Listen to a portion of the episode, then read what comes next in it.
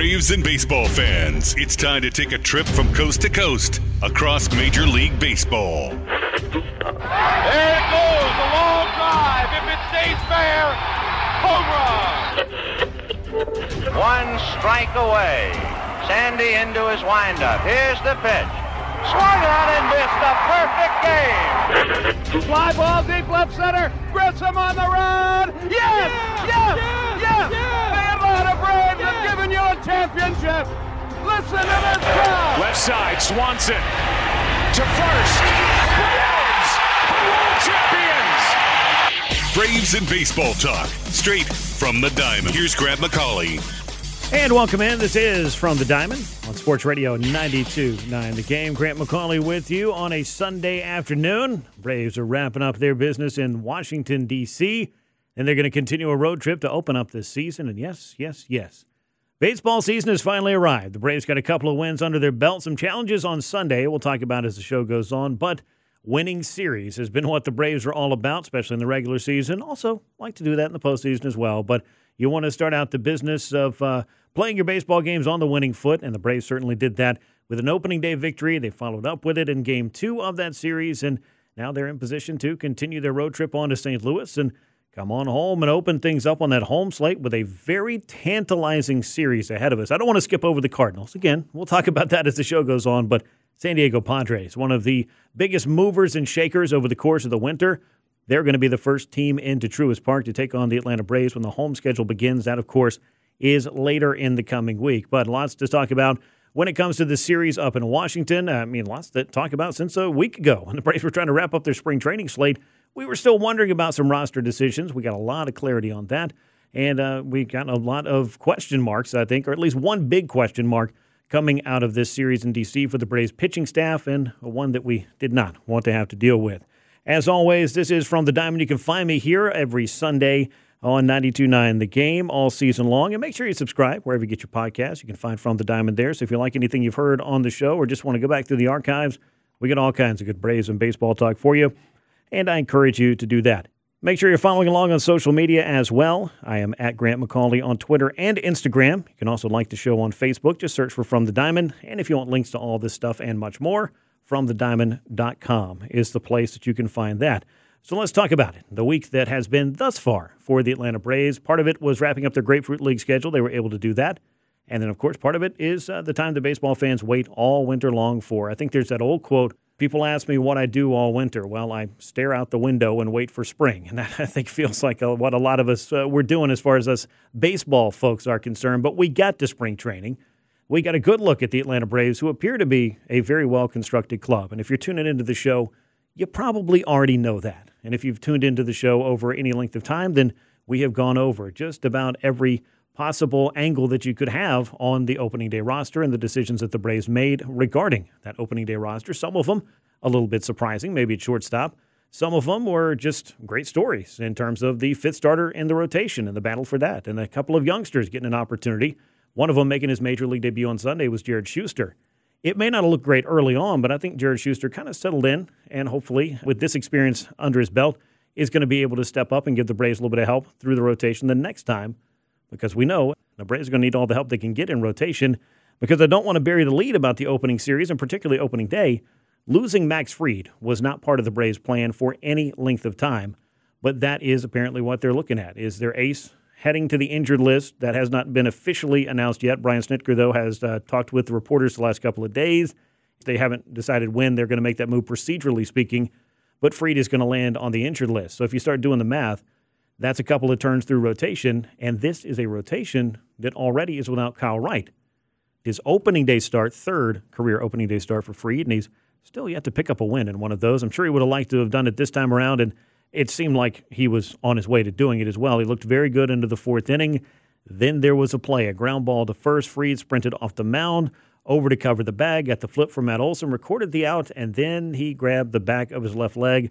A hamstring issue for Max Fried. The Braves let him throw a warm up pitch, but they were not going to take any chances. And you have to know, I mean, you, A, you don't want to take too many chances with your ace to begin with. Secondly, in the first start of the year, you certainly don't want to take too many chances with any player under any circumstances if you're worried about an injury. After spending six weeks in Florida, I'm sure that the cooler weather that they were dealing with in D.C. might have been a little bit of a contributing factor, but you know who knows? The fact is that it happened, and it doesn't matter what the temperature was. The Braves could be without Max Fried for at least a couple of weeks, and we're hoping it's not going to be any longer. But without you know getting into all of the fear mongering that could go with losing your ace on opening day, because this is not one of the more serious injuries that we've seen, but nonetheless is going to cost him to miss time.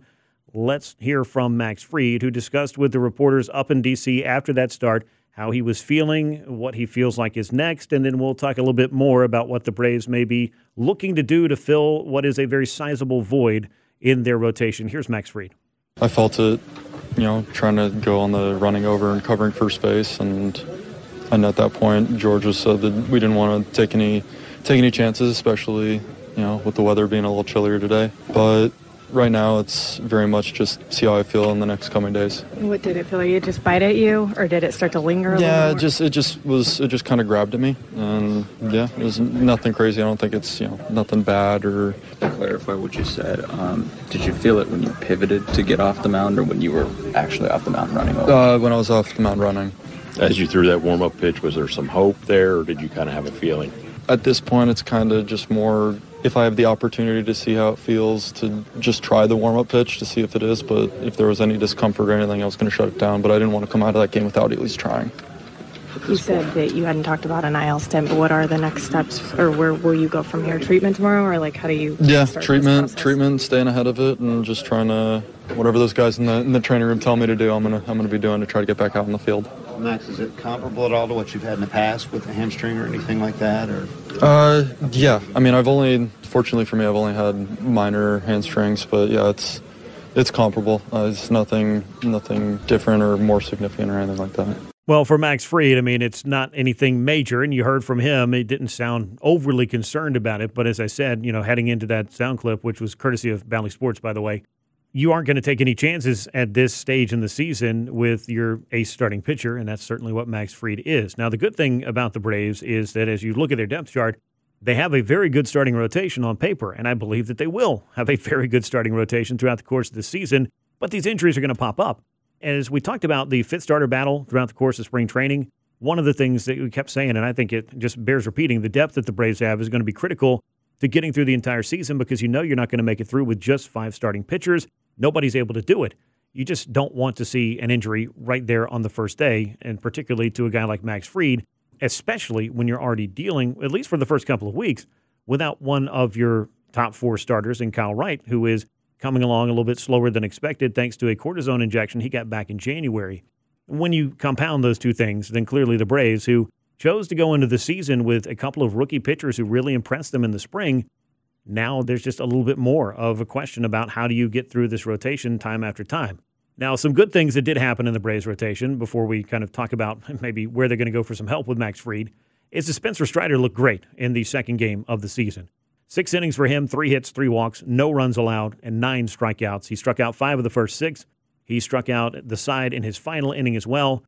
He looked like Spencer Strider. If you were watching the spring training and thinking, oh, well, Spencer's only throwing 96 97, number one, only 96 97 must be nice because I haven't had that uh, experience in my life. And I don't think I will. That's why I'm talking about it on the radio. But he got it up to 98, 99 miles an hour and was carrying that velocity throughout the course of the start. So spring training sometimes can just be a little bit of you do as much as you need to do, you work on some other things, and then when it's time to really hit that next level, Spencer Strider still has that next level. We saw that in the win over the Nationals on Saturday. However, Spencer Strider looked great. Jared Shuster had what I would size up as I won't just say it's nothing but nerves because when you're dealing with a major league lineup, and I don't care if it's the Washington Nationals, the Oakland Athletics, Pittsburgh Pirates, Kansas City Royals, I mean, name off all the teams that you don't expect to win very many games, or it's the Houston Astros, New York Yankees, whoever it may be, your first time stepping on a major league mound is going to be, I think, a little bit daunting in one way, shape, or form. And for Jared Shuster, it was some uncharacteristic wildness in the first inning that I think really bit him. He wasn't getting hit hard all over the ballpark, but he did issue three walks, and a couple of those with the bases loaded. That's going to give some free runs away to a lineup that, let's be honest, is going to take all the free runs that they can get because it's going to be a long year up in D.C. But they use those four runs to build a nice, tidy lead over the Braves, and Atlanta's offense is not going to be able to come out there and score seven runs every single day. So that's something else that um, for Jared Shuster you would have loved to have seen. The Braves offense jump off to a fast start, give them a whole bunch of runs, maybe get out there and maybe it feels a little bit different. But all of these maybes won't really change the fact that he did struggle in that first inning. But I will point out that over the next three or four frames, he looked a lot better. He did get pulled with one out in the fifth inning, but he looked a lot better, a lot more comfortable, and threw a lot more strikes, which is what we were accustomed to seeing over the course of the spring. So let's see what Jared Shuster is able to do that next time through the rotation, I guess, long story short.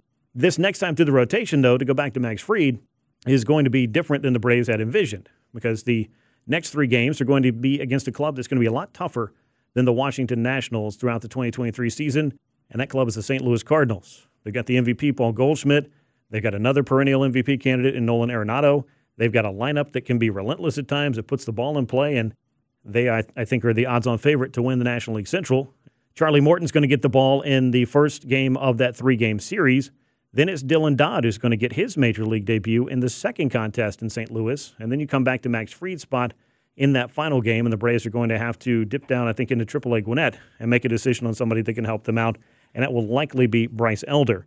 So, looking at this, with uh, Fried having been slated to throw in the finale against St. Louis and doing the math, his next start would be on April the 10th. Bryce Elder, who did start opening day on Friday night down in Gwinnett against Jacksonville, I think he's the guy that will fill in there because there don't seem to be any other options that really line up for that that would be able to do that job. The Braves AAA squad threw Jackson Stephens in the second game. He wouldn't have been a candidate. Ian Anderson threw on Sunday, had a very rough start. So they didn't hold Ian Anderson back in order to bring him up. I think they want him to really get that work done in the minors. And we'll talk a lot more about Ian Anderson a little bit later on. And then you had Michael Soroka, who has not made his AAA debut. We're going to hear from him a little bit later. He'll be pitching on Tuesday for Gwinnett. And then Kyle Wright is not eligible to come off the injured list until April the 11th. So when you do all that or look at all that and all that math, it leaves Bryce Elder as the most likely man that's going to fill in uh, for Max Fried on that start. Now, Alex Anthopoulos did indicate that both Jared Shuster and Dylan Dodd were going to get at least a couple of turns through the rotation in these first couple of weeks, and that makes a ton of sense, particularly with Wright and now Fried, both unavailable for the Braves. So they're going to lean a lot on some young pitchers, I guess is my point here. They leaned on Bryce Elder down the stretch last year and he threw incredibly well for them in a handful of games, particularly uh, against, I believe, Washington and Florida. And those may not be, again, the world beater teams, but he threw some great starts, and maybe he'll be able to come up here and do that again and give you a little bit of depth out of the minor league system to help get you through what is a challenging first couple of weeks for the Braves with no Max Fried and no Kyle Wright as of yet. Now, as far as the other things that were going on up in Washington for the Braves in this opening series as they won the first couple of games, we saw the Atlanta offense get itself started in that first game, and it did so without the use of a home run to pile up seven runs and beat the Nationals by a 7 2 score. Then we got the game two on Saturday, and we had home runs aplenty, and that is what you expect out of the Atlanta Braves. Four long balls, two of those from Matt Olson. We talked all spring long about Matt Olson as being one of the big storylines to look into into this season and to expect bigger things from Matt Olson in a more general sense because I don't really feel like 2022 was a real indication of Matt Olson from start to finish what he can offer this Braves club. Now, Alex Anthopoulos was on this very radio station a week or two ago on the Steakhouse, and he said that Matt Olson actually made a batting stance adjustment way back in September. And we saw it bear fruit immediately because he hit home runs in all three of those games against the New York Mets. The Braves swept that series. They ended up winning the National League East. And it looked like Matt Olson was really starting to find his swing again heading through the playoffs as well. Then we get into spring training, and Matt Olson, he had himself a spring. And I will gladly admit that spring training numbers are not the thing to hang your hat on. But when you're hitting well over 400, you hit the most home runs of anybody across baseball, and you're OPSing somewhere in the neighborhood of 1,500 while also taking your walks and just looking like you're completely locked in, that's what I'd like it to look like when everybody heads north. But everybody doesn't get to do it. However, Matt Olson, he certainly did. Now, he's going to strike out a little bit here and there. That's just part of Matt Olson's game. But by and large, multi hit games in each of his first couple of contests, a multi home run game. And let's talk about that for a moment on Saturday. Ronald Acuna Jr., 27th career leadoff home run, got the Braves started. Matt Olson, meanwhile, follows suit, and the Braves had back to back home runs to start that game. That is something that you would certainly love to see. Not going to happen too often. In fact, hadn't happened since 2018. But for Matt Olson, a multi homer game right after that big spring and a very good series overall, I think, for the Atlanta Braves, even if they did lose the finale of this series. Taking two out of three, you do that all the way through the season, you're going to be feeling pretty good. And again, the lineup's not going to be able to score seven every single night. But if they are rolling and doing things well, I think we're going to find Matt Olson in the middle of all of that. Meanwhile, Ronald Acuna Jr., who did hit that leadoff home run, his 27th career leadoff home run, as I mentioned, that's the kind of thing I'm expecting a lot of from Ronald this year. I've got the 40 40 tracker going on Twitter. If you haven't seen this thing yet, you can follow me at Grant McAuley's where you can find it.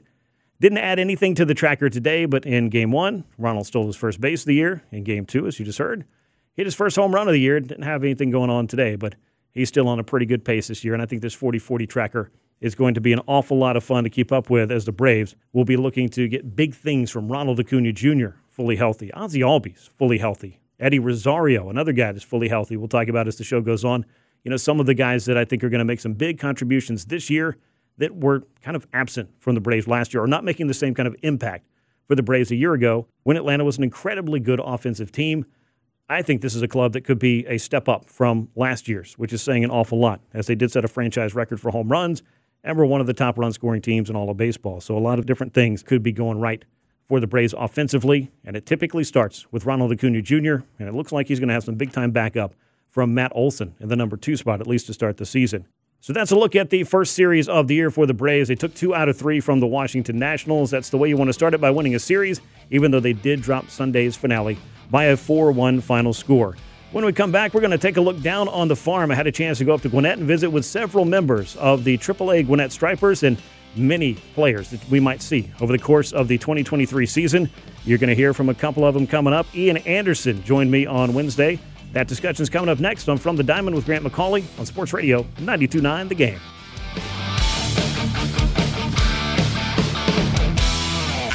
Now, more From the Diamond with Grant McAuley on Sports Radio 92.9 The Game. Welcome back to From the Diamond right here on Sports Radio 92.9 The Game. Grant McAuley with you live from the Kia studios as we continue discussing things going on for the Atlanta Braves, both at the big league level on Sunday as they were in action against Washington, and at the minor league level where the Gwinnett Stripers continued their first series of the season as well. I was on hand for opening night on Friday, got to see the Stripers walk things off. Braden Shewmake with a three run homer there. I was also on hand a little bit earlier in the week for Media Day. Now, that's an opportunity for everybody to go up and, as you might imagine, meet the press and meet the players, I guess, from our side is more appropriately what it was. And it was a lot of fun to see what I think is going to be an interesting group and a group that we're going to be keeping our eyes on all summer long. Now, why would we be so focused on the AAA Gwinnett Stripers when opening day is here and we're all excited about Braves baseball finally being back? I think the very easy answer to that question is there are many names on that roster that the Braves are going to be counting on at some point in 2023. We're already seeing at the big league level the rotation is going to be tested. There is no Kyle Wright. Max Fried will be heading for the injured list. How long will he be out? That's something that we don't know. Beyond that, how are you going to backfill that depth? Jared Shuster got knocked around a little bit by the Washington Nationals. We have not seen Dylan Dodd make that major league debut just yet either. And now you need to bring up somebody to take the place of Fried in your rotation, at least for a couple of weeks. That's how it looks. Kyle Wright's not going to be back for probably a week or 10 days at the very least as well. All of those things are just kind of compounding and piling up for the Braves, and it's happening right here at the start of the season. So, to make a long story short, I thought it would be good to go up to Gwinnett and talk to some of the guys that are going to be on that short list, on that emergency call list, if you will, for the Braves when they run into trouble like this. And some of these names are very familiar. Let's take this next man, Ian Anderson. He exploded onto the scene in 2020 when the Braves rotation needed all the help it could get. Anderson had a very good run to close out the 2020 season in the month of September. He had an even better run through the postseason, where he has shown in both 2020 and 2021 that he could be a big part of the Braves' success when it matters most. But unlike his first two years in the big leagues, 2022 was a year of struggle for Ian Anderson. He lost his spot in rotation. He was demoted to AAA Gwinnett last year, he ended up injured, missed time, and then he came back to spring training this year, trying to win back a spot in rotation and hoping that a new pitch, a slider, was going to be something that was going to help him out in that regard. His first outing in Gwinnett was not a good one. We'll talk about that one a little bit later, but I wanted you to hear my conversation with Ian Anderson, who may be starting his season in the minors, but remains committed to recapturing the form that helped him be a big part of the Braves rotation and the winning they've done the past two years. Well, another season's upon us, and obviously for you, I think this is a bit of a different look. I know you came into spring training with a lot of hard work under your belt and with obviously some things you want to prove both to yourself and to the team. How do you assess what you saw this spring training, what they saw from you, and what you're hoping to accomplish here with Gwinnett? Yeah, I still feel like, uh, you know, things went pretty well all in all. you know, I'm not ready to say that what I did in the offseason didn't work because I think it really has. Um, you know, the first game was obviously not how I wanted to go, and that kind of set me on the wrong foot. But after that, looking back on it, it's probably one of the better spring trainings I've had. Um, so yeah, I'm, I'm really looking forward to the season, getting back into games and, and, just going to improve myself. A lot of people will just look at numbers, and numbers will tell you one thing, but spring training is about so much more than numbers. So to yeah. hear you say this is one of the better spring trainings you've had, what are some of the aspects that people may not realize that's going on behind the scenes aside from just every fifth day? Yeah, I mean, I think you know, adding the new pitch, I think seeing the results with that has been huge. Um, you know, obviously, no one really sees the stats in the games that you know when I got sent down to pitch in the backfields, and then. Yeah you know, yesterday I had a live here and it went well. So um, just preparedness for the season wise, I feel like I'm in a good spot. Now, you and I talked about your slider a little bit before you had gotten a chance to get out there and really test yourself against some opposing lineups, some players wearing a different uniform. Yeah. Where's that slider come along, and what kind of things do you look to do to give it some maybe continuity as you look to put it into your arsenal and depend on it full time? Yeah, I think uh, you know I've been working with Tromp here a bit. Uh, just kind of he's caught I think my last three outings, so just seeing how hitters react to it. Honestly, um, you know, mostly righties trying to keep them from just kind of sitting and looking in. Um, you know, kind of get them back out over the plate, and then uh, you know I can use my other weapons to kind of put them away from there. That's something that I haven't seen in a while. Is kind of righties like going out towards the outer half. Mm-hmm. Um, and, and when I do, I feel like I have a good chance to get him when I see see things like that. So, um, just stuff like that, seeing some swings, seeing some reactions uh, has been been big. It's not just about you know throwing a new pitch into the mix. It's also about mechanical things and things that look to put you in the best possible yeah. position every single pitch. What mechanically have you worked on throughout the winter into the spring, and how is that coming along? And what's kind of the focus as you make your starts here? Yeah, I think one of the things we we looked at um, was kind of just picking up the tempo of everything. Um, you know, in my mind, I think I felt like uh, the slower, the more controlled I would be, and that kind of ended up being the opposite. Um, you know, I'm better when I'm moving quick, when I'm moving down the mound better. So um, that's kind of been an emphasis the last probably two, three weeks, and uh, everything feels really good there. So uh, that was probably, I would say, probably been the biggest thing. It's almost like the pitch clock could kind of low key help you out with that. Yeah, definitely, definitely. Uh, you know, it's not so much in between pitches. I've always felt like I had a, have had a decent cadence there, but you know, when I get the ball and decide like, okay, this is what I want to do, time to go. It's just kind of picking that pace up pinpoint, command, control, whatever pitchers want to call it. What things have you looked to do that could help you maybe get the fastball back into the zone? And you want to have competitive pitches every time. Some yeah. are obviously designed, as you well know. I'm not telling you anything you don't know, yeah. to get hitters to expand their zone, but you want to be able to get ahead so that you're in control. Uh, what has kind of been the focus of maybe getting you back on that track? Yeah, that's you know back to the tempo thing. I think getting that up. Um, just letting me be aggressive in the zone, I think, has been uh, has been pretty big. Um, so kind of just feeding off that. Um, you know, trusting my stuff in the zone is, is a big thing, and um, you know, I've seen good results from that the last two, three outings. So just try to carry that over into the season. last couple for you. I want to ask you about some other pitchers that are yeah. both down here in Gwinnett and a couple that are getting an opportunity that you got not long ago to jump into a big league rotation. So let's kind of start with those guys. Jared mm-hmm. Shuster, Dylan Dodd. I mean, yeah, it's a competition for a spot or limited spots. That's kind of what baseball is. But how excited are you for them to have seen what they were able to do in the spring and then, you know, just I guess maybe looking back on your own experience, how much is this going to mean to them to jump back in and get that opportunity? Yeah, it's going to be awesome. Really looking forward to it. Um, you know, those two guys were, I think, probably two of the better pitchers in the Grapefruit League. So uh, they definitely more than deserve it. And that's the thing about playing for such a competitive team.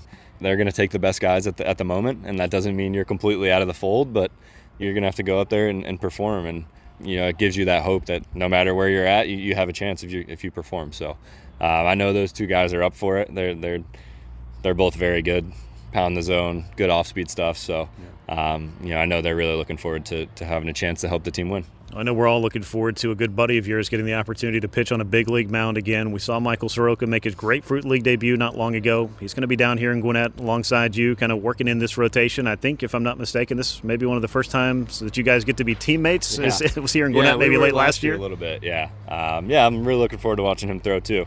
That and also the the day to day stuff. You know, trying to make each other better day to day. You know, question each other with different things and, and just kind of push each other. So I think that'll be uh, be fun. Yeah, I think I've known Michael since he was about 18 or 19 years old. So clearly yeah. he's not long in the tooth. People no. forget that, even though it's been quite a yeah. while since he's been on a big league mound. But how excited are you, as a friend, as a teammate, to see him be this close to taking that next step and finally getting back to the majors? Yeah, super excited. He's been through a lot. You know, he's he's worked hard. He's been through a lot. He's changed a lot of things. So. Um, you know, I know he feels like he's ready to get out here and compete and do really well. So, you know, it's never been more competitive than today. So, uh, you know, we're all looking forward to just kind of going out there and trying to perform. All right, Ian Anderson, thank you so much. Good luck this season, and look forward to talking to you soon. Yep, sounds good. Thank you. That's the voice of Ian Anderson, Atlanta Braves pitcher, now down in AAA Gwinnett, trying to figure some things out. I would not call Sunday one of those days where he figured out the things that he wanted to or did it fast enough to avoid what was a very rough outing in AAA. He allowed six runs, four of those were earned, three of those were off home runs, couple of walks in there, and he did not escape the first inning. Anderson is working to get that slider as part of his mix. I think, like he said, that could help him against right hand hitters, but the couple of things that have really stood out and really been problematic for him have been fastball command and his changeup, even as an, I think, a, close to an 80 grade pitch, at least an elite pitch, batters are not going to have to swing at it or expand their strike zone if you can't get ahead of them. I think there was always that mindset with a Tom Glavine or a Greg Maddux or John Smoltz. When you get ahead in the count, try to throw those strikes early, then it sets up and creates all those possibilities for you to carve up a lineup or at the very least to make the competitive pitches and let batters get themselves out. I think that has been a little bit of an issue for Ian Anderson over the last couple of years. And I'm sure it's not intentional to keep falling behind batters, but he's made some mechanical adjustments over the course of the winter. He wants to get more consistency in that regard. I think the fastball velocity is fine. It's still in that 93 to 95 range when he needs it. He threw a little bit harder back in 2020, but it's not about throwing hard at this point with his fastball. It's about locating that pitch. Throwing his changeup for a strike some, I think, would also probably benefit him.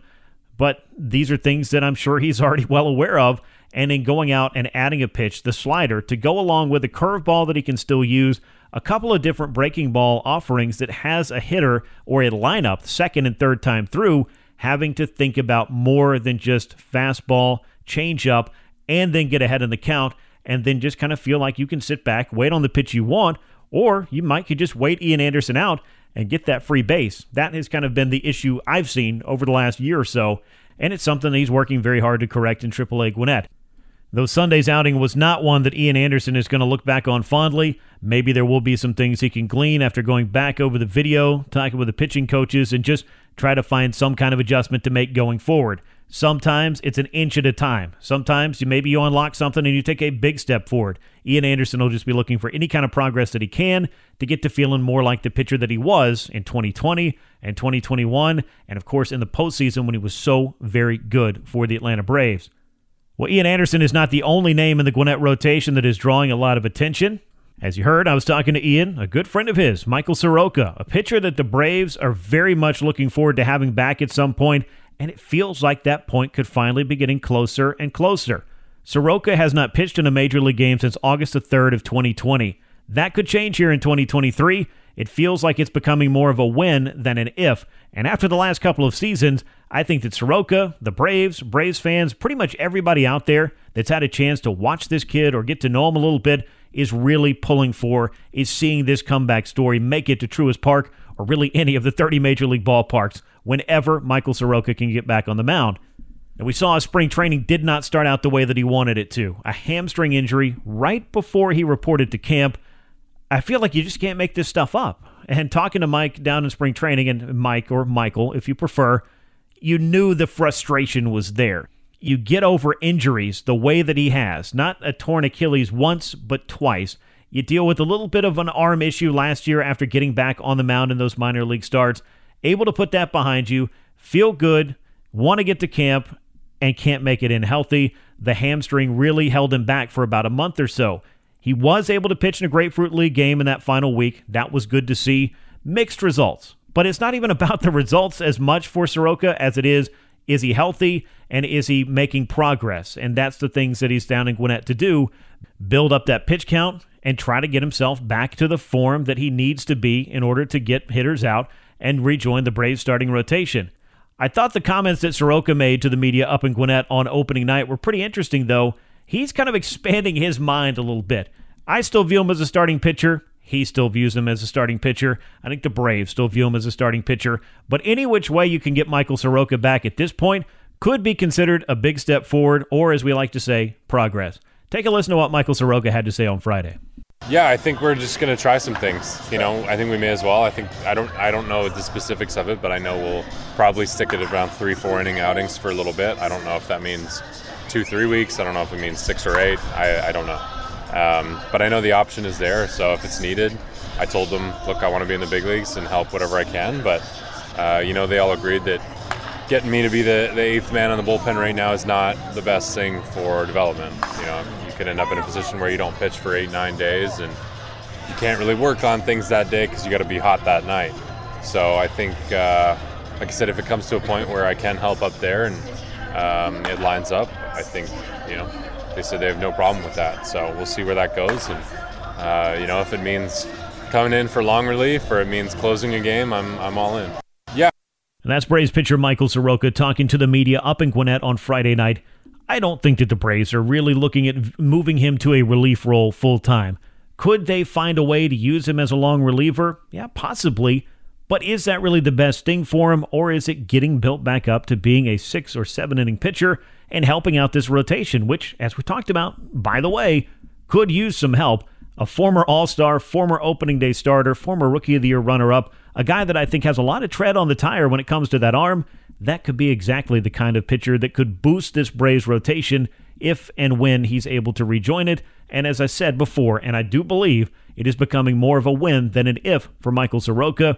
When exactly it's going to happen, we'll find out, but it does feel like it's a little bit closer than it was, say, this time a year ago. So that's a look at a couple of pitchers the Braves are keeping their eye on down in AAA Gwinnett. When we come back, we're going to focus in on a couple of players that all Braves fans are keeping their eyes on. That, of course, is the shortstop slash second base combo for the Gwinnett Stripers. Vaughn Grissom, Braden Shewmake. You're going to hear from both of them next, right here on From the Diamond with Grant McAuley on Sports Radio 92.9 The Game. Baseball, talking Braves and beyond. Baseball with From the Diamond. Welcome back. This is From the Diamond. Grant McAuley with you from the Kia Studios. Sports Radio 92.9 The Game on a Sunday as the Braves wrapped up their first series of the year. They took two out of three in Washington. Couldn't get it done on Sunday. Unfortunately for Jared Shuster, his MLB debut, it started out a little bit rocky.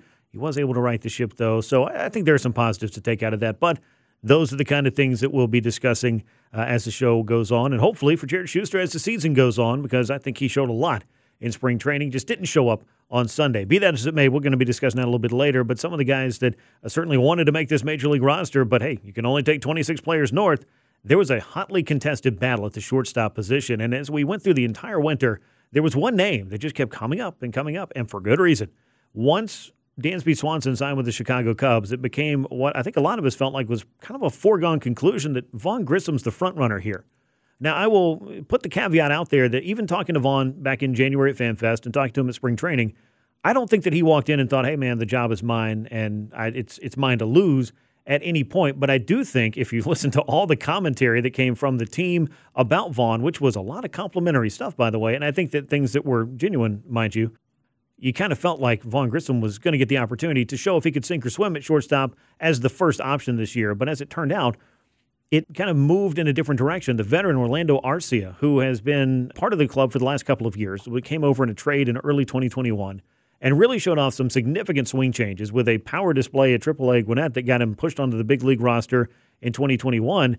And then he kind of backed it up with a very useful season last year with Ozzie Albies down for a while. Now he got hurt, and Vaughn Grissom got an opportunity. And another man in this equation also was not in there because he was injured, and that was Braden Shewmake, who hurt his knee, which kind of opened the door for Vaughn Grissom to get the call up from Double A. So I say all that to kind of give you the background of all of these guys have kind of been interconnected for a while here, and the Braves had a choice to make in spring training, and only one guy is going to go out there and take that position. They weren't going to carry three shortstops. They weren't going to leave two young players on their bench. That just wasn't going to happen. But for Arcia, he really turned it on in the final couple of weeks of spring training, and really after being named the starting shortstop. Then he got himself a nice $7.3 million three year extension from the Braves on opening day. So Alex Anthopoulos strikes again. This one, one that I don't think a lot of us saw coming, but regardless of whether Arcia is a starter or a backup, at about $2 million per year, $2.5 million per year, that's a quality major league backup and a good piece of your 26 man roster. And right now, Orlando Arcia is getting the opportunity to outperform that contract if he's able to hold down that shortstop job and give the Braves close to what he did a season ago. But uh, with all of that aside, it was important, I think, to continue to keep an eye on the minor league side of it. And now, where does Vaughn Grissom go from here? from a spring training in which a lot of the expectation was that he was going to be the opening day shortstop to being optioned out well before opening day. And the same with Braden Shewmake, who came in off really a lost season for him and was kind of the forgotten man in spring training, then went out and had a great spring and was also optioned down to AAA, where, again, only one guy can play shortstop at a time. So they're going to be trading off in those middle infield spots. But I caught up with both Vaughn Grissom and Braden Shewmake, and I want to start with Vaughn because I think he's the guy that people have the most focus on. He is going to get the opportunity to prove that he can be a shortstop, and it's going to start in AAA. And I think you should probably keep him in mind at some point this year. The Braves are probably going to come calling on this talented young 22 year old. Here's my conversation with Vaughn Grissom from Gwinnett's Media Day. Here with Vaughn Grissom as we get ready to get the 2023 season started. I think that as far as spring training was concerned, you might have been the most talked about guy in Braves camp, and I think for good reason. And the hard work that you put in over the course of the offseason, the trips to see Ron Washington and all of the different things, the path to the big leagues that you had last year. I mean, there were a lot of things that kind of make up the Vaughn Grissom story, and it's going to have different chapters. This one in Gwinnett, as you come down here and look to get the work started for this year, what is your mindset? What are you looking to do, or is it kind of more of the same and picking up where you left off last year? Yeah, I'm just trying to. Obviously, I'm trying to get better in every aspect of the game, and that'll never stop. But uh, yeah, just trying to just keep going. You know, just keep tumbling forward. If anything, just try not to fall and lose a step or anything. But just trying to get back to the boys is I feel like is the main thing. But uh, I've learned a lot, obviously, with them. Like you said, the last two years have been crazy, and just uh, experiencing the the guys and just seeing how the big leaguers work and uh, stuff like that is I'm really grateful for it and like working with Wash and everything it's interesting, you know, how things panned out, but it's just what we have to do right now. So. One of the things I think that's so fascinating about baseball is there are different paths for everybody to make it to the major leagues. I don't know if when you went to spring training last year, you were thinking, hey, I'm going to be in the big leagues, making my debut, hitting a home run over the Green Monster. But that's the thing that happened. So as you do look at the experience that you got from last year, how much does that help you going into this year? Not for just the motivation to get back, but just for your completeness as a player.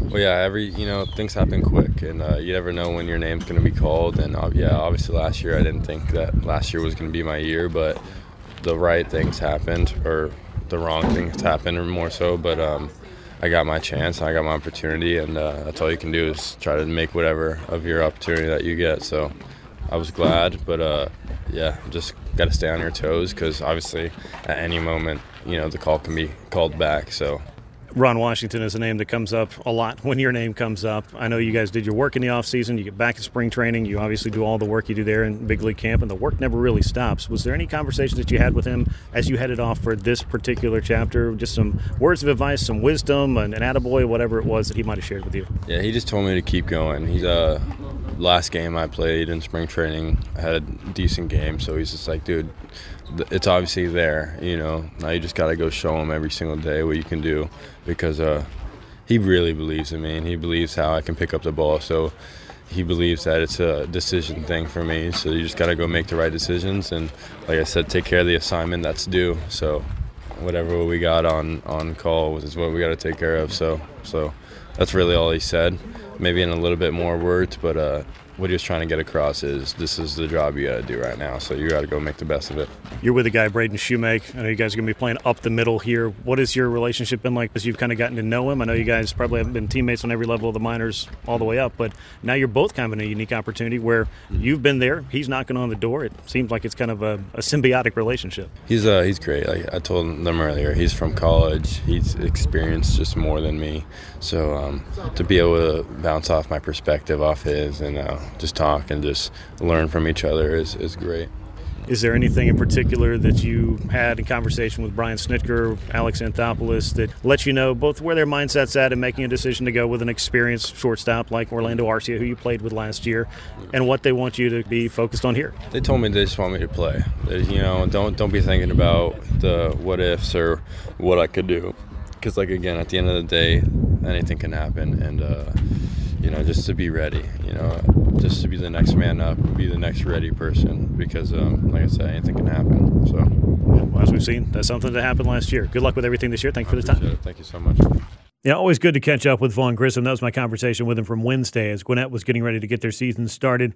Vaughn looked pretty good on opening night. I was up there again on Friday, got on base a couple of times, and scored ahead of this next gentleman on a walk-off three-run homer. It was Braden Shewmake. He struck out four times on opening night that ain't what you want. But when you get a chance to come up and win the game for your team in the bottom of the ninth inning and hit a walk-off homer, That, that right there, that's what you want. Let's hear from Braden Shewmake, who also had a great spring and is looking to get up to Atlanta at some point this year. Here with Braves infielder Braden Shewmake as we get set for another baseball season. I think you're coming off a spring training in which I would imagine, even if you come down to AAA, a place that you know pretty well from last year, that you have to feel pretty good about the place that you're in as a player right now. Yeah, absolutely. I think uh, spring training was this is definitely the best spring training that I've had yet. Um, a lot of positives to take out of it, and um, uh, like I said, I'm really excited to get this season going and get moving forward. Um, a lot of big strides have been made offensively, and I think and defensively as well. Just being able to work with Wash every day, it's hard not to get better defense every day. So, um, yeah, I feel like I'm in a great spot right now. I'm super excited to get going. Like I said, um, group of guys in this locker room is phenomenal, and uh, it's gonna be a whole lot of fun. I think even when you were drafted, I was talking to Dana Brown on that day, and there was just this level of excitement about the kind of complete player that you could be, some versatility around the infield. I think we're starting to see that because you can play short, you can play second, you can do a lot of things. Offensively speaking, I think going from a, a player with a lot of collegiate success into the pros, what has kind of been the path for you over the past two, three, four years? Because, yeah, I mean, it's hard to find consistency sometimes, but what have you kind of learned about yourself as a player, as a hitter, that has maybe put you in what looks like such a good place coming out of spring training? Yeah, um, there was a time um, where I was kind of trying to take in information from every hitting coach that I've ever run across and trying to implement that all at the same time, and it kind of became a jumbled mess. Yeah, tough, yeah. It's uh, yeah, it became a jumbled mess in my head. I didn't really know what I wanted to do, and that's the first time that I had really ever run into that issue, and I didn't really know how to get out of that. Um, so, like I said, my 2021 season um, was in Double A. The first half of the season was abysmal, and then I got my dad came down and we tried to get back to what we were doing. And I did that well for a little while, and then um, the season came to an end, and it wasn't obviously the numbers that we wanted to put up. But the back half of the season was great because we got back to what we did well. Um, and the, that level of consistency. So that was really what our focus was this offseason was just nail down that consistency and do what we do well and not try to be somebody else coming into spring training, knowing that there is obviously a, an open spot in the infield, if we want to call it that, with the departure of Dansby Swanson, Vaughn Grissom, who's also going to be here in Gwinnett, a veteran like Orlando Arcia in place, Adrianza is around. I mean, when you come into spring training, what is kind of your overall mindset, kind of knowing that that's uh, obviously a possibility, but I would imagine that controlling the controllables is probably a big part of everything. Yeah, like obviously, you know, there's a there's an opportunity to go win a job, but you you also know who is um, who is also competing for that job. You know that there's a lot of other great players as well. So um, you have to do what you can do. You can't do you, you can't sit here and watch somebody else get a hit and walk up to the plate and go, "I have to get a hit or I'm not making the club." Right? You have to be able to control what you can control and. Um, just be yourself. As soon as you try to be somebody else, you're not the best version of yourself anymore, right? So that's kind of the biggest thing. Um, myself, Vaughn, and Orlando take ground balls every day together at shortstop, and we have a great relationship, all three of us. Um, so, like I said, it, it's fun to watch those guys play because of how great of players they are as well. But just to know, um, I think for all three of us, just to know that well, one, we belong. Like you belong. You've you've proven to yourself that you can do it. Um, is the the biggest first step. I think that Vaughn Grissom, Braden Shewmake kind of intertwined in your path because I think last year, unfortunately, you suffered an injury at an inopportune, not that there's ever a good time for him, but a very inopportune time, and it ended your season. Then there's an opening in which Vaughn is able to go from double A all the way to the major leagues. Now you find yourself here working together. You mentioned you guys have a good rapport, a good relationship. Uh, what is that conversation like between the two of you guys in terms of having both the big goal, but obviously working side by side as a double play tandem this year? Yeah, it's it's kind of funny because we don't ever, uh, him and I really don't have conversations about who's going to go up to the big leagues or who's going to do this and that and the other. Um, the conversations that we have, we'll go out playing on a backfield game, or whatever it is, is hey, you and I need six hits today. You and I need six quality at bats today. We got to go show them what we can do. And it's kind of like a tandem thing, like you said. We're kind of working together. Um, to win baseball games. We just want to win games here. We feel like we win games here and um, we play well down here, then everything else is going to take care of itself. We're really not too um, and obviously, everybody wants to get to that point, wants to get to the big leagues, and wants to stick. Um, but that decision's not up to me. It's not up to him. So we got to do what we can, what we can do, and we got to be able to, um, we got to be able to, to push each other and get each other to the point where, when it is that time to go to the big leagues, that there's no turning around and coming back. You're staying there, and you're there for good positionally speaking, uh, you'll play some short. You'll also play some second. Same thing's true for Vaughn. I mean, what do you kind of expect out of the playing time, or is it more or less just making the most of that opportunity day to day? Yeah, I, I have no idea exactly what um, that's going to look like. I think there's going to be some weeks where he plays short four times and I play it twice. There'll be maybe some weeks where I play it four times, he plays it twice. It's going to all depend um, on what I not even Tui. It's going to depend on what they tell him they yeah. want to happen, which I don't care. Don't care either way. I just want to get on the field, I want to play, I want to help a team win. That's really the biggest thing to me.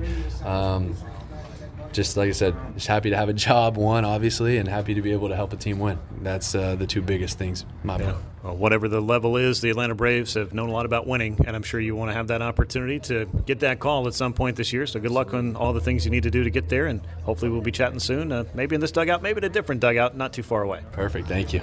All right, that's Braden Shewmake, Braves infielder who had a very good spring training for himself. He batted 323 OPS, well over 800 in 14 games played before being optioned out. He was in that shortstop battle with Vaughn Grissom, who we also just heard from there. My thanks to both of those guys for making some time for me this week. And of course, Orlando Arcia was the man who won that job. So the Braves do have depth at this position. That's something that, as we've talked about, and as we're seeing in some other areas for the Braves roster, is going to be tested. So uh, we'll see what both those guys are able to do as they make the most of their time in Triple A Gwinnett.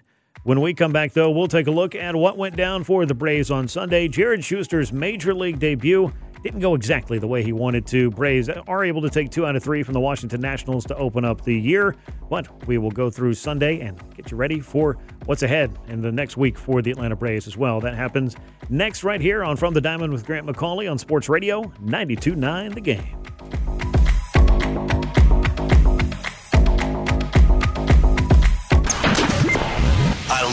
Baseball. Now back to more Grant McAuley and From the Diamond on Sports Radio 92.9 The Game. This is From the Diamond. Grant McAuley with you from the Kia Studios on Sports Radio 92.9 The Game on a Sunday afternoon. Braves wrapped up their three game series with the Washington Nationals with a loss on Sunday. It was Jared Shuster's major league debut. It was also Mackenzie Gore's Nationals debut. You might recall he was a very highly regarded prospect who was traded over to Washington in the Juan Soto trade last year, but he was on the injured list at that time. So this was his Nationals debut against Jared Shuster. So both pitchers had a little bit of something to prove out there. And for the Braves on this day, unfortunately, their lefty had a rocky first inning. And really, I think that it was the control as much as anything, which was a, a very impressive aspect of Jared Shuster's spring. He went out there and was peppering the strike zone, going right after hitters, and being, I think, very aggressive in the zone. That did not happen as much in the first. Now, I talked about this earlier in the show. It's easy to say, hey, go out there and do this thing and be successful to a major league pitcher. Having not been one, but knowing a few, I can tell you it's not as easy to go out there and do it. In fact, it's incredibly hard. And not being able to get into the strike zone the way that he needed to proved costly for Jared Shuster in this game. But that means that you get to take the things that you didn't do as well in this game, the things that maybe you found in the, let's say, second through the fourth innings when he really settled in and tossed three scoreless frames at that point but you take all those things that you learn and you like to spend them forward into that next start, which Jared Shuster is going to be getting. And it looks like that that one should be against the San Diego Padres at home once the Braves come on back to Truist Park and have their home opener and their home opening series next weekend. Uh, looking at this game, though, the Braves were down four early in the first inning. It was the four runs that were allowed by Jared Shuster. Four and two thirds innings for him. All four of those runs were earned. He walked five batters. Two of those were with the bases loaded. And again, all of the damage for Washington was done in the very opening frame. They did not score again for the remainder of the game. Unfortunately, the Braves, though, only got a run on four hits as Mackenzie Gore was really locked in. He tossed five in the third innings. He also walked four but just a three hits allowed in one run and half a dozen strikeouts for him to pick up his first win in a Nationals uniform. Jared Shuster taking the loss, obviously, in his big league debut, drops to 0 1. Michael Tonkin came in with two and a third very impressive scoreless innings of relief, and Jesse Chavez tossed a scoreless frame as well in the eighth inning to close things out for the Braves. Braves did not get any hits out of Ronald Acuna Jr. or Matt Olson on this day, and thus no home runs, no back to back homers in back to back days. The only run knocked in by Travis d'Arnaud, who had a very nice series against Washington to open things up this year. He was the DH once again in this game as Marcell Ozuna was out in left field and Sean Murphy was behind the plate for Jared Shuster in his big league debut. But the Braves just a run on four hits, Nationals, four runs, six hits, and no errors in picking up the 4 1 win, avoiding a sweep and grabbing their first win of the year. But the Braves, they did take two out of three. Let's hear from Braves skipper Brian Snitker, who had his thoughts on Jared Shuster's major league debut and where the Braves are heading into their second series of the year, which will be starting on Monday against the St. Louis Cardinals. Well, tell us what you thought of, of Shuster after that first inning. And, and well, after the first inning, I mean, it was great that he went into the fifth because you know he's probably a hitter away or from getting taken out in the first, and then to not blow the bullpen up and kind of right himself and do that, I was very, you know, I told him when he came out, I said, "You can breathe now." yeah, um, but that was good. That was good to see how he, you know, he came in and competed, and you know, I'm sure it wasn't how he had it drawn up when he made his debut, but to his credit, you know, he got us into the fifth, which was really big in the scheme of things. Did you think? Did he, did he take positives from it, or did the game just speed up on him in that? No, first yeah, inning? yeah, I don't know. I mean, probably a little bit. You know, I'm sure the nerves and everything. He kind of, as it looks to me, like a young man that keeps everything kind of in, and and um, you know, we hadn't seen him do that all spring. Which it's he's human, and, and but I just I love the way he he regrouped and and got us in the fifth inning, and um, you know, Tonkin then came on and did a, another really good job um, to where you know we didn't just blow our bullpen up on this game, and and and really they gave us a chance to come back in the game. We just couldn't get anything going. From what you saw from Shuster, what was better after that first inning for him? I, I just, well, strikes. Yeah. I mean, um, you know, I walked what three guys, I think, and and um, you know, he kind of went, got to you know, got to his fastball better, I think. Um, but uh, threw a couple good sliders, and, and but I, you know, just kind of like you know, he got through the first, then he relaxed a little bit, and then probably I'm sure he just started zeroing in on the catcher, and, and Sean did a good job getting him through that. What did their guy Gore do so well today? Um, through the ball, you know, he was kind of effectively wild. I would probably say. You know, he's got a good arm, really good arm, um, and just you know, we hadn't seen a lot of him, and like I say, he was probably, um, you know, stuff. His stuff's good. It's really good. He's he's a good-looking young pitcher.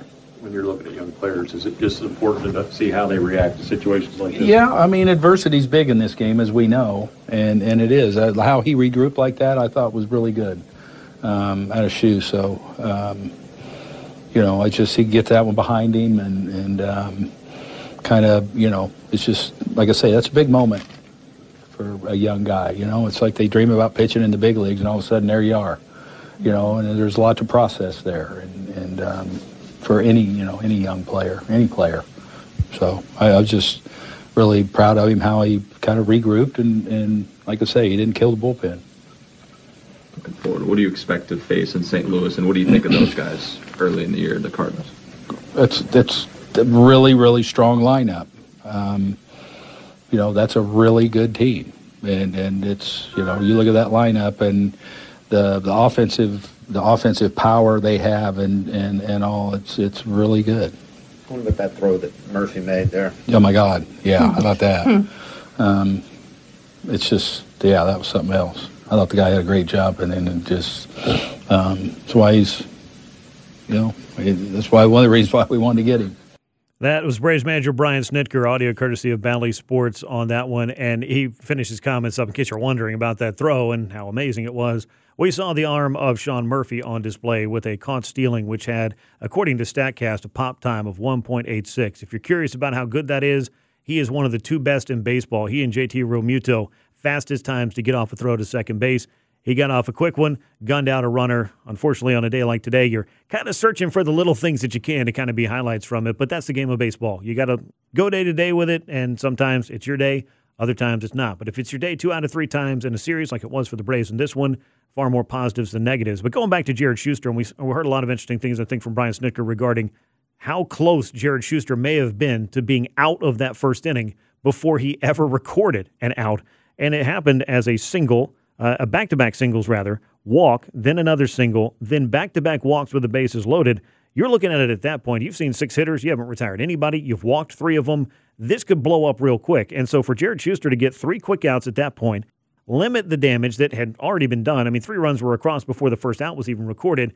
And then to be able to go back out and pitch into the fifth inning, that might seem like, you know, eyewash to a lot of people, but you saved the bullpen and from having to make multiple moves and start using relievers that you don't want to use in a game that you're trailing. Because if you've noticed that Brian Snitker and all 30 major league managers manage the game differently when they're behind and when they're ahead, and they have preferences of which guys are ready for which situations. And by the way, conversations have happened between those guys, the pitching coaches, Brian Snitker. Everybody knows what their role is. You don't want to have to start pulling and throwing guys into days in which they might not have expected to be in that game. And of course, you're trying to manage the load and manage the usage of these arms as well. That's something that you need to be thinking about throughout the course of the season. And that, of course, is why it's so big for a guy like Jared Shuster, who might have been, as Brian Snitker said, one batter away from being out of this game in the first inning without recording an out to being able to pitch into the fifth. That's one of the little things that could be a big thing that you could take forward into that next start if you are Jared Shuster. And there will be a next start. That is the plan for him to get back on the mound in five days and, hey, make some improvements. Take the experience here and move it forward into that next opportunity. And he's going to get a few more of those. Now, what can we expect from the Braves lineup? That's something that we were wondering heading into opening day. And the simple answer was a whole bunch of runs. We can expect that. But who and in what order? What roles are going to be handed out? And some of these position battles, once they were decided, and I say in particular for the offense, who was going to be the shortstop, you kind of knew that guy was going to be batting ninth. That was going to be his job. Play short, bat ninth. The Braves have a whole bunch of bats and a whole bunch of offensive superstars that are going to be stacked at the top part of that lineup. But Atlanta also has a lot of length to that lineup. And what I mean by that is there are not a lot of places that you can go hunting for outs if you're an opposing pitcher. You run into power from both sides of the plate. You run into really dynamic hitters of different types, whether it's Ronald Acuna Jr. setting the tone at the top, a hitter like Matt Olson batting second, and a guy like Austin Riley following that up. I mean, that is a powerful trio of sluggers that could all end up hitting better than 40 home runs this year. That's the capability that they have. Now, you might wonder, well, and a lot of people have asked this, you know, Ronald Acuna Jr. batting leadoff, but he's not really a leadoff style hitter. He could be more dynamic in the middle of the lineup. But I think you're kind of missing the point is you want to get your best hitters the most plate appearances. And when you turn the lineup over, the guy at the top and the second spot and the third and so on and so forth, they're the ones that get to hit the most. So you want to get them to the plate the most times. That's why Ronald Acuna Jr. hits leadoff, among other things. Also, the speed, the dynamic player that he is to set the tone for this lineup – there are far more pros than cons. Now, then the question becomes will Freddie Freeman hit second for quite a while, the last few years of his career with the Braves? Is that why Matt Olson's batting second? If Matt Olson is hitting the way that he did in spring training and the way that he's capable of hitting, say, in 2021 in Oakland, I think he's a very good candidate to have batting second. And I'm not really worried about his sprint speed or any of those other numbers of things. I just want to get the guy to the plate with runners on base as many times as we can, or to the plate as many times in general, to get some maximum power and maximum opportunity and exposure from Matt Olson. Then you've got Austin Riley. So that's one of those three guys I think bat at the top. And a lot of the nice things I said about Matt Olson, well, same about Austin Riley too. You want to get him as many plate appearances as possible, and he could be a big run producer for this team. Those three guys are going to be the tone setters for the lineup and are going to be expected to get a lot of big hits. But at cleanup, I'm kind of interested to see how the Ozzie Albies, you know, experience there will play out. I don't necessarily expect him to be the cleanup hitter all year. It was a little bit surprising to see him in there at cleanup. I thought maybe one of the catchers, either Sean Murphy or Travis d'Arnaud, whoever wasn't catching, would be the DH a good amount of the time, and that may still be the case. And that guy would be batting cleanup. Not the case. Marcell Ozuna's got a lot of experience at cleanup, but the last couple of years have not been a very good experience by and large for him. So he's going to bat a little bit lower in the order. But for Ozzie Albies, an opportunity for him coming off of getting all of those injuries taken care of, and the fact that he is, you know, if you look at it, a 30 home run threat, a guy that can rack up extra bases – not a terrible idea to try him at cleanup, particularly against a guy like Patrick Corbin that he's really done well in an opening day, and then maybe just kind of leaving him there to see what can go on. If Ozzie's hitting it well from the left side, the right side splits always look good, and we'll see if he's maybe a guy that can give them some continuity there. And then you look at where Michael Harris is going to be, somewhere between fifth and seventh, it looks like. But I also think from a bigger picture perspective, maybe a longer term perspective, just based on the speed that he has – if Michael Harris continues to find ways to improve on what was already an impressive rookie season, it's going to be a pretty hard argument for me to keep him out of one of those top spots in the lineup because I do like stacking the speed if you can with Ronald Acuna Jr. and Michael Harris. You got one righty, one lefty. Maybe that's something that he kind of grows into, if you will, because keep in mind, Michael Harris is 22 years old. It's not like the kid's a finished product yet. It's not like he's in the prime of his career just yet, but the excitement factor is certainly there. But he can also do some damage. We saw him flirt with a 2020 season with 20 homers and 20 steals in his first big league year. Why not up that power number a little bit here in year two? He certainly looked good, looked bigger in the spring, which should be scary to opponents of the Braves, and also should speak to the development that we can expect from Michael Harris II as he goes into it gets into his career, into those prime years. That's what we're going to be looking at. Anyway, that's a look at the Braves lineup and a look at what happened on Sunday. Atlanta unable to pick up the victory, and they will be back in action against the St. Louis Cardinals to begin a three game series on Monday. We'll talk more about that later. When we come back, though, we're going to take our trip around the big leagues. I'll be joined by my producer, Dom, to discuss some of the big stories and the noteworthy happenings of the first series across Major League Baseball. Comes your way next From the Diamond on Sports Radio 929 The Game. Welcome back in to From the Diamond. Grant McAuley with you from the Kia Studios. This is Sports Radio 929 The Game on a Sunday afternoon, taking you up to tip off of the Atlanta Hawks, who will be in action once we are wrapped up here talking about some baseball from opening weekend. And for the Atlanta Braves, two out of three against the Washington Nationals. Next up is the St. Louis Cardinals on a six game road trip leading up to the home opener, which happens on Thursday as the Braves and Padres will do battle at Truist Park. So that's the things you need to know for right now as far as the Braves are concerned. We're going to stick a pin in that for a minute, but we'll come back to it and preview that Cardinals series before we get out of here. But I want to welcome Dom back into the show here. As Dom, you've been a part of so many shows here, and you've been a part of this show all the way up until right now. But let's Right. Uh, have a little fun chat about a few stories that were going on across Major League Baseball that I thought were pretty fascinating. And one thing that we had kind of wondered about, and we knew we were going to see what's the pitch clock and all of the different rules that Major League Baseball has put in place. What are they going to do to the time of game? And as of opening day, game times were down an average of 26 minutes across all of baseball, which I guess you could say is exactly what they were looking for mm-hmm. from this. Several of these games checked in around the two to two hours and 10 minutes mark. That is shorter. Two hours and 10 or so minutes is shorter than the average NFL, NBA, or NHL game. So I guess a lot of people were just kind of wondering is this going to eat into my fan experience? So you buy a ticket to a baseball game, you expect it to take around X amount of time. You're going to spend your time, your money, perhaps you know, bring the family, bring some friends out, and if the game's shorter, does that take away for you from a fan experience standpoint? No, because I think this is exactly what MLB, like I said, this is what they've been wanting to do. And me as a fan, I've always been someone who kind of feels like, ah, these games kind of drag along a little bit too long. So to hear that they're down almost half an hour, to me, I think it's hard to ignore. Yeah, it's hard to ignore. Like Yeah. clearly it works. Yeah, and that I think is what they really wanted from it was to find ways to not just you're not trying to turn the game into a hurry up style of Right. offense or defense, Right. or or pitching really, but you're trying to like strike that balance, and I think that Mhm. that's what they're looking for. But uh, some folks have said, I saw this on Twitter. Is one thing that people were talking about is maybe the fan experience gets stiffed a little bit. If the games are 30 minutes shorter, then they don't get as much time watching their favorite ball club. And I, I guess I can understand that to a certain point.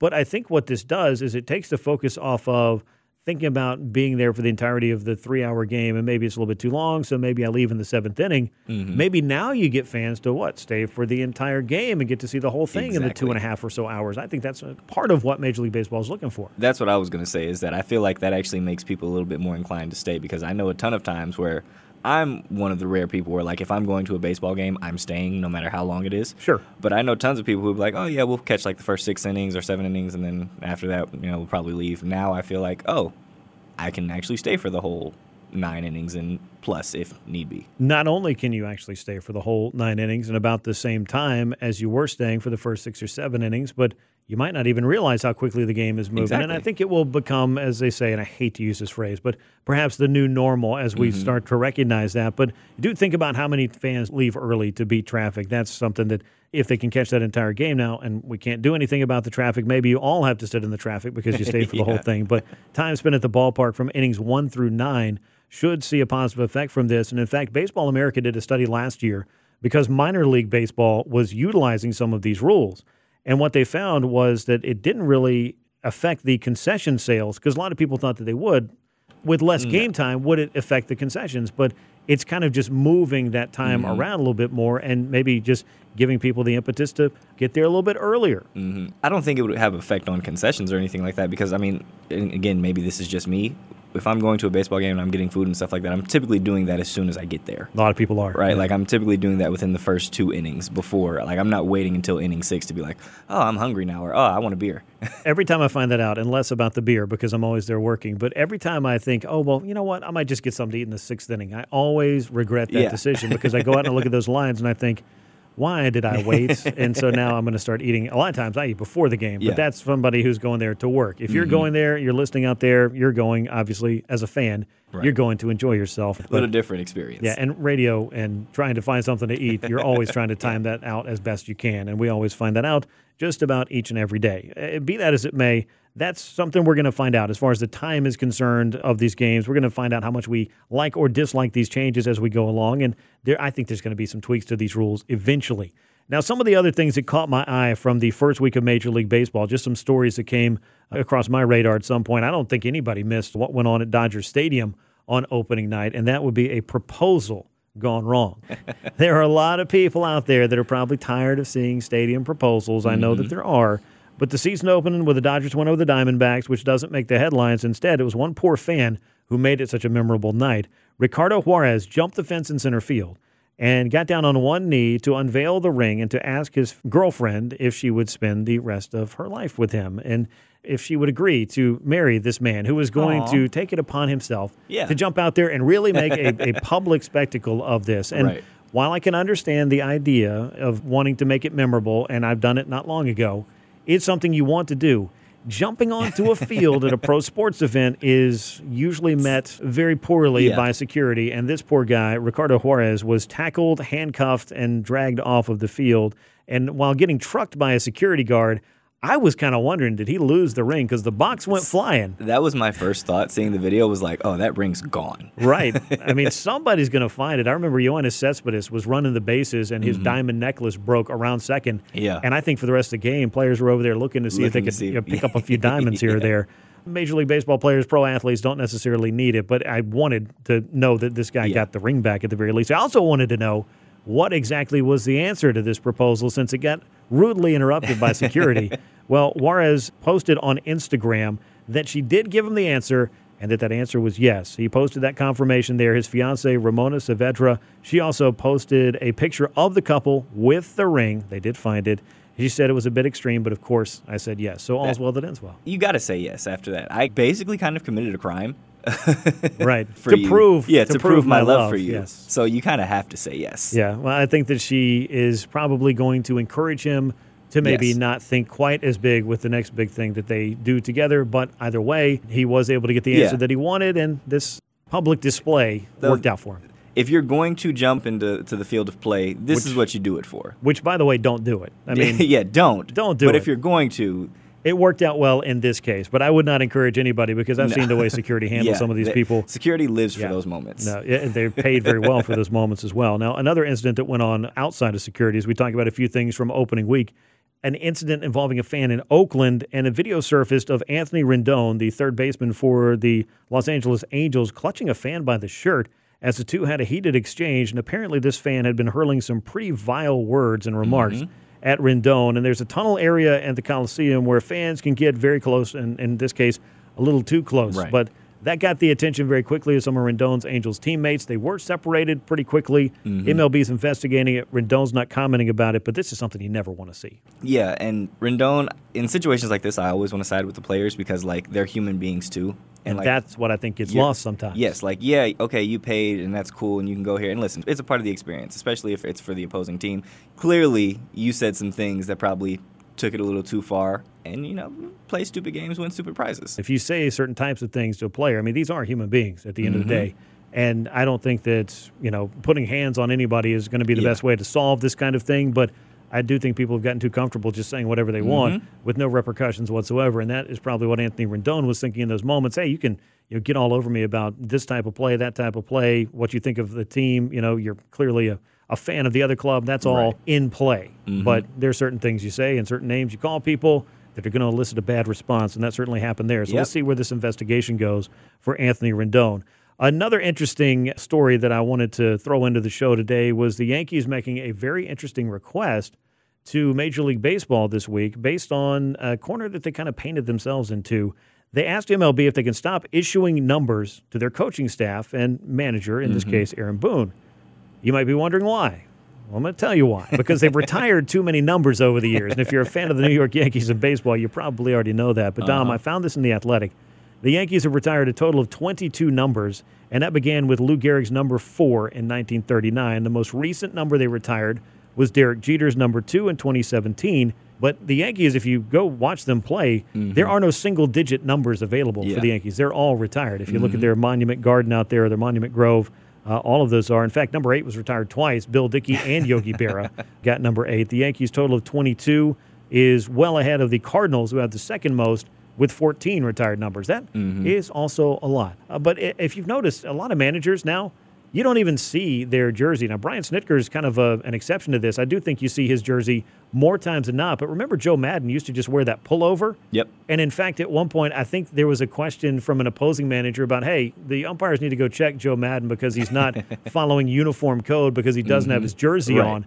That I thought was pretty fascinating. But I guess the Yankees could go this route, but it's pretty fascinating that they have to go this route. You, you might have to start unretiring some numbers, which is a sticky case, but Yeah.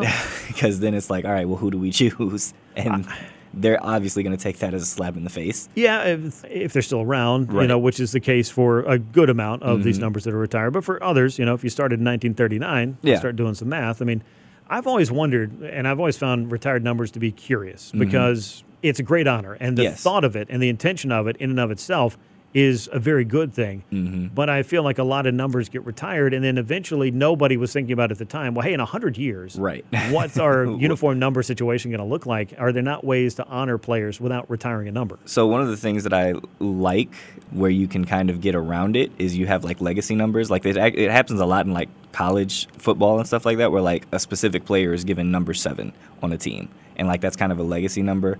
The Cowboys kind of do that right now with like Dez Bryant wore 88, Michael Irvin wore 88, now CeeDee Lamb wears 88. I think that's a really cool way of doing that. If you want to honor a player, be like, hey, you're given this number because this number has some sort of significance or special meaning to Yeah. us as an organization. I think that's something that the Yankees could probably adopt moving forward. But yeah, you're starting to run low on numbers. Yeah, and it's again for the best of intentions, but some of them you look at. Not every player's number that you're going to retire is going to have had the career of a Lou Gehrig or a Babe Ruth. But be that as it may, I thought it was pretty interesting. a lot of retired numbers for a lot of different clubs for a lot of different reasons, but eventually you might run out of numbers if you're a team like the New York Yankees, or at least the ones that you want to be using. When we come back, we will put a lid on this edition of From the Diamond. Take a look ahead at the week to come for the Atlanta Braves, who jet off to St. Louis off a series win in Washington. They'll be looking for another one against the Cardinals. We'll break all that down next on From the Diamond with Grant McAuley on Sports Radio 92.9 The Game. Wrapping things up here on From the Diamond with Grant McAuley on Sports Radio 92.9 The Game. We're going to take a look at the week ahead for the Atlanta Braves, who opened their season with back-to-back wins. They did take two out of three from the Nationals despite the loss on Sunday in Jared Shuster's Major League debut. But again, as I've talked about a little bit throughout the show, I think there were some positives to take out of that, even if that first inning is not in any way, shape, or form what Jared Shuster nor the Braves were hoping for. I think the lefty was able to settle in and give them some important innings to not blow up the bullpen before getting home after this next three games against the Cardinals and continuing, I believe it's 12 straight days worth of games after that off day, the odd off day, and the day after opening day. As far as what we're looking for moving into this next week, it is going to be a series against the St. Louis Cardinals, back to back road series for the Braves on a road trip to start the year. Not altogether surprising if you followed the Braves not opening at home very often, and they only got to do it last year because of the lockout. So, uh, once again, the Braves will find themselves being road warriors before they welcome the Padres to town. It'll be Charlie Morton on the mound in Game One against the Cardinals on Monday, 7:45 p.m. Eastern Time. First pitch. Same for Tuesday as far as timing of that first pitch. But we'll get our first look at Dylan Dodd on Tuesday. So that's going to be one of the many things to put on your watch list for the Braves this week. And then the Braves will have to figure out exactly how they are going to cover for the loss of Max Fried as he is heading to the injured list with that hamstring issue. He will not be available Wednesday to make his start against the St. Louis Cardinals. Probables on the Cardinal side, Charlie Morton will be facing Jake Woodford in game one. Game two on Tuesday, we'll see a battle of lefties with Dylan Dodd against Steven Matz. And then in the finale, it's Miles Mikolas will be on the mound for St. Louis with a starter yet to be determined for the Braves. I still think that Bryce Elder is going to be the guy in that spot. I don't think Atlanta's going to go the bullpen game route, though they theoretically could. Once they place Max Fried on the injured list, they will have to make a move and bring somebody else on. Dodd still has to be added to the 40 man, so that's going to be a consideration for Atlanta in the midst of all of this.